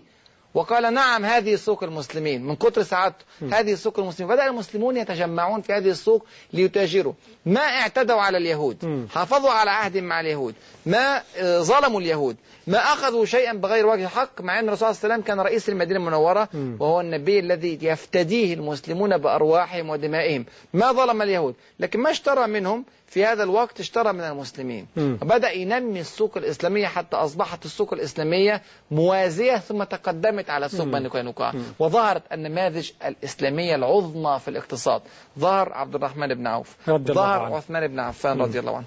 ظهر آه، الزبير بن العوام. ظهر سعد بن عبادة. ظهر سعد بن معاذ. ظهر بعد ذلك بعد الفتح حكيم بن حزام. مم. كل الرموز الكبرى في الاقتصاد الإسلامي ظهرت في السوق الإسلامية دون أن يؤثر آه، بال- بالعدوان أو بالاضطهاد أو بالظلم على السوق الموازية لسوق آه، بني قينقاع أو سوق اليهود. الحقيقة مثال طبعا محتاج يدرس بشيء من العمق صحيح، وشيء من التحليل بس من أروع الأمثلة الاقتصادية كل ده ما فيهوش ربا. ما فيهوش ظلم ما فيهوش احتكار. ما فيهوش آه، تسعير غير مناسب ما فيهوش اضطهاد للمسلمين التجار أو غير التجار ما فيهوش فرض أسعار معينة أو ضرائب معينة مكوس بالقانون الإسلامي بالتشريع الإسلامي بما يرضي الله. نعم. فاض المال وعم حتى أصبح الخير في كل مكان في أرجاء المدينة وما حولها نعم. ربنا يكرمك دكتور رغبة تستقبل اتصال كمان. السلام عليكم. عليكم السلام ورحمة الله وبركاته. حاج أم خالد أهلا وسهلا. ازيك يا أستاذ ملهم؟ أهلا بيك الله يكرمك. كل عام وحضرتك طيب وحضرتك بألف صحة وسلامة. والدكتور راغب ب- ب- بصحة وسلامة. يا رب يا رب. وأهلا بيه في قناة الرحمة. يا أهلا و... وسهلا. وأنا بشد على أيديك يا أستاذ ملهم. نعم. أوعى تسيبوا الليلة إلا خد عقد من الشيخ محمود حسان. ده بالتأكيد. لازم الليلة. بالتأكيد إن شاء الله. الشيخ محمود حسان. نسعد ونشرب بإذن محمد الله. حسان. نعم. لازم العقد يتكتب الليلة وي... و- الليلة بإذن الله. ده عقد محبة يا حاج أم. خالد. نعم. عقد محبة. أه، محبة آه محبة. ربنا يكرمك يا حاج أم خالد. وحضور على الأساس إن شاء الله. بإذن الله إن شاء الله. نسعد نسعد ونشرب بإذن الله. ربنا يكرمك يا رب. نعود دكتور راغب لأن الوقت بيمر بنا سريعا. آه، المهاجرون. نعم. المهاجرون قيمة كبيرة جدا. لا يمكن أن تتكلم على الأنصار دون أن تتكلم عن المهاجرين. نعم. بل الأولى أن نتكلم عن المهاجرين قبل أن نتكلم الأنصار. عن الأنصار. نعم. لأنه آه، لولا وجود المهاجرين ما كانش في أنصار. والأنصار نصر ومن نصر الرسول صلى الله عليه وسلم والمهاجرين. نعم. والرسول صلى الله عليه وسلم كان من المهاجرين. نعم. وهو أعظم المهاجرين إلى الله. عز وجل فيكفي للمهاجرين شرفا أن منهم الرسول صلى الله عليه صلى وسلم الله عليه وسلم والرسول صلى الله عليه وسلم قال تصريحا لولا الهجرة لتمنيت أن أكون امرأ من الأنصار مم. فالأنصار الدرجة اللي ورا المهاجرين مباشرة نعم. المهاجرون مع كل نوع الأنصار ده مهاجرين الدرجة الأعلى وخلي بالك أن المهاجرين منهم الأربعة الخلفاء. رضي الله عنهم وأرضاهم أعظم المسلمين بعد الحبيب صلى الله عليه. وسلم. ومنهم العشرة المبشرين بالجنة. والمهاجرون هم الذين تحملوا ثقل الدعوة في أولها والمهاجرون هم الذين خاضوا غمار الدعوة دون أن يكون لهم نصير إلا الله عز وجل نعم يعني الناس بدأت هذا الطريق عندما تبدأ طريقا بمفردك والجاء والعالم مم. أجمع يعاديك ويحاربك فهذه دلالة على أنك من الصالحين حقا مم. فالمهاجرون هم أهل مكة المكرمة وهم الذين جاءوا بعد ذلك من هنا وهناك علشان يحققوا هذا ال... هذه النصرة من أول أيام الدعوة. ما رأوا؟ بصيصا من النصر في لحظات مكة بكاملها. ومع ذلك استمروا على الطريق. ما أغراهم الرسول صلى الله عليه وسلم بدنيا في يوم من الأيام. ومع ذلك أكملوا في الطريق. ما مر عليهم يوم دون ضائقة في مكة المكرمة. تضييق في الجسد وتضييق في وسائل المعيشة وتضييق في الأعمال تضييق في البيوت. وصل الأمر إلى الهجرة للحبشة ثم للهجرة إلى المدينة المنورة. وصل الأمر للتعذيب الجسدي الجلد الإحراق الكوي بالنار. ومع ذلك ظلوا على منهجهم حتى هاجروا. المهاجرون عندما هاجروا إلى المدينة المنورة لم يهاجروا كما يهاجر أهل الدنيا الآن نعم. إلى عقد عمل معروف. عشان في ناس بتشبه نفسها آه، قابلت واحد في الغردقة مثلا على سبيل المثال كان كنت بدي محاضرة هناك مش بصيف يعني الغردقة الغردقة صعبة جدا. إنما أنا كنت رايح أدي محاضرة نعم. آه، إسلامية ورجعت على طول. فالمحاضرة آه، قابلني بعد المحاضرة وقال لي والله أنا عايز أهاجر للمدينة المنورة مم. قلت له عايز تهاجر المدينة المنورة ليه؟ قال لي هقعد تحت رجلين شيخ أقعد أتعلم الإسلام قلت له طب وفين الناس اللي أنت مم. عايش معاهم؟ نعم دورك ناحيتهم إيه؟ الرسول عليه السلام لم يهاجر مع المسلمين إلى المدينة المنورة إلا عندما ضيقت عليه أبواب الدعوة في مكة كما تحدثنا في الحلقة أما أنت فلم تضيق عليك ما زالت هناك فرصة أنت عايز تهرب نعم من أوضاع المسلمين في الغردقة وتروح إلى المدينة المنورة ولا عايز فعلا تفر بدينك فلما قعدت اتكلم معاه طبعا أوضاع المسلمين محتاجة دعوة ومحتاجة آه، هداية إلى الله عز وجل ومحتاجة تعليم ومحتاجة ومحتاجة ومحتاجة قلت له مكانك هنا في الغردقه مم. مكانك ان أنت تعلم الناس دين رب العالمين سبحانه وتعالى نعم. وتكون كالمهاجرين لا يتركون البقاع التي عاشوا فيها إلا عندما تضيق عليهم الأمور ولا يجدون ملجأ إلا إلى الله عز وجل في بلد آخر. مم. فالمهاجرون الحقيقة لم يتركوا مكة إلا بعد أن ضيقت أمامهم السبل. وتركوها بأمر الرسول صلى الله عليه وسلم ولم يهاجروا إلى بلد رغيد بالعكس ده لما راحوا هناك كانوا يربطون على بطونهم الحجر والحجرين من الجوع نعم. الأنصار نعم كرماء وأعطوا وأعطوا وأعطوا لكن خلي بالك آه، آه، راجع معايا زي غزوة الأحزاب نعم. غزوة الأحزاب في العام الخامس من الهجرة يعني بعد خمس سنوات من الهجرة المسلمون لا يستطيعون أن يخرجون من المدينة المنورة مجرد بس عدة خطوات من كما يقول حذيفة بن اليمان من الجوع والبرد والخوف حط تحت ألف خط تحت كلمة الجوع مم. يعني ما فيش حتى أكل يا الله يعني الله. المدينة ليس فيها طعام يقول أنس بن مالك مم. كنا جوعى في يوم الأحزاب أو في أيام الأحزاب فلم أجد إلا إهالة إلا قطعة من من الخبز الخشن.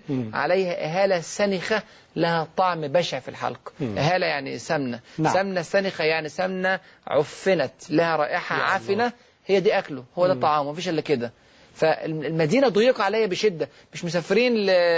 لبلد فيه أموال كثيرة وفي حياة كثيرة وفي عقد عمل لا مسافرين إلى المجهول نعم. لكن إلى الله ورسوله هم دول المهاجرون اللي تركوا كل شيء نعم. تركوا الأموال تركوا الديار مم. تركوا العشيرة تركوا الذكريات وانطلقوا إلى ما يريده الله ورسوله ربنا. يكرمك يعني أنا أنا قدامي دقيقة واحدة دكتور راغب إلا تنصروه فقد نصره الله نعم والله لا دي مش محتاجة دقيقة دي محتاجة برنامج تاني يبقى ناخد منك وعد برنامج على إلا تنصروه إحنا ناخد وعد فقد. نصره الله نعم. ال- الخلاصة ال ال الآية أن الآية وما ذكرت قبلها وبعدها ذكرت لتقول للمسلمين أنت المستفيد الأول.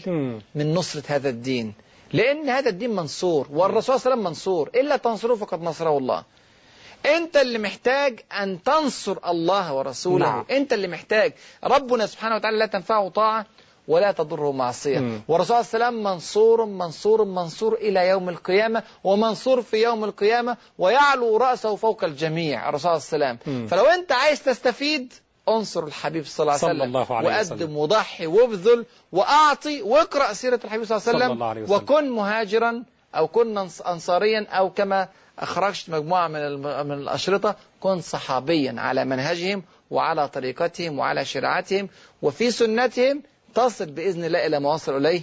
نسأل الله عز وجل أن يجمعنا جميعا مع. الحبيب المصطفى في صلى أعلى الله عليه اللهم آمين. ربنا دكتور راغب وإحنا سعداء بهذا اللقاء. يعني. الوقت مر سريعا وقدامنا محاور كثيرة ولكن الالتزام بالوقت لابد أن ننتهي. الله يكرمك. وأنا بنشكر حضرتك وعلى وعد بلقاء إن شاء الله رب بإذن. الله تبارك وتعالى. نسعد ونشرب بإذن الله. إن شاء الله. ربنا يكرمك. آه، يعني مشاهدينا الكرام في آه، نهاية آه، هذا اللقاء وفي نهاية اللقاءات المفتوحة. لقناة الرحمة الفضائية الخميس الماضي وأمس واليوم. آه، تكلمنا عن الهجرة في كل المحاور أو معظم المحاور. تكلمنا في أمور كثيرة عن الهجرة. الدروس والعبر آه، من آه، الهجرة المحمدية. الصحابة تحملوا كثيرا. قبل الصحابة الحبيب المصطفى صلى الله عليه وسلم تحمل كثيرا من أجل نشر الدعوة من أجل وصول الإسلام إلينا. السؤال ماذا قدمنا نحن للحبيب المصطفى؟ ماذا قدمنا نحن للإسلام؟ الله تبارك وتعالى سيسأل كل إنسان منا ماذا قدمت لدين الله؟ ماذا قدمت لنصرة الحبيب المصطفى محمد صلى الله عليه وسلم؟ سمعنا من معالي الدكتور راغب السرجاني آه، الآلام والمصاعب والمصائب والشدائد التي تحملها المصطفى محمد صلى الله عليه وسلم. حتى ينشر دعوته. ماذا قدمت أنت؟ الأب والأم. ماذا قدمت لدين الله؟ الشاب والفتاة كل واحد مننا عمل إيه لدين الله؟ ممكن حد يقول أنا مالي. الدكتور راغب رد. أنت لابد أن أنت تكون إنسان إيجابي تكون مسلم إيجابي. تقول يا رب ها أنا أقدم شيئا لك أقدم شيئا لنصرة الحبيب المصطفى صلى الله عليه وسلم الذي تحمل الكثير الذي تحمل الكثير والكثير والكثير من أجل نشر الدعوة من أجل نشر الإسلام صلى الله على محمد صلى الله عليه وسلم أكرر مشاهدين الكرام زكاه ربه في كل شيء. ومن زكاه ربه فلا يجوز لأحد من أهل الأرض قاطبة أن يظن أنه يأتي في يوم من الأيام ليزكيه. بل إن أي أحد وقف ليزكي رسول الله صلى الله عليه وسلم.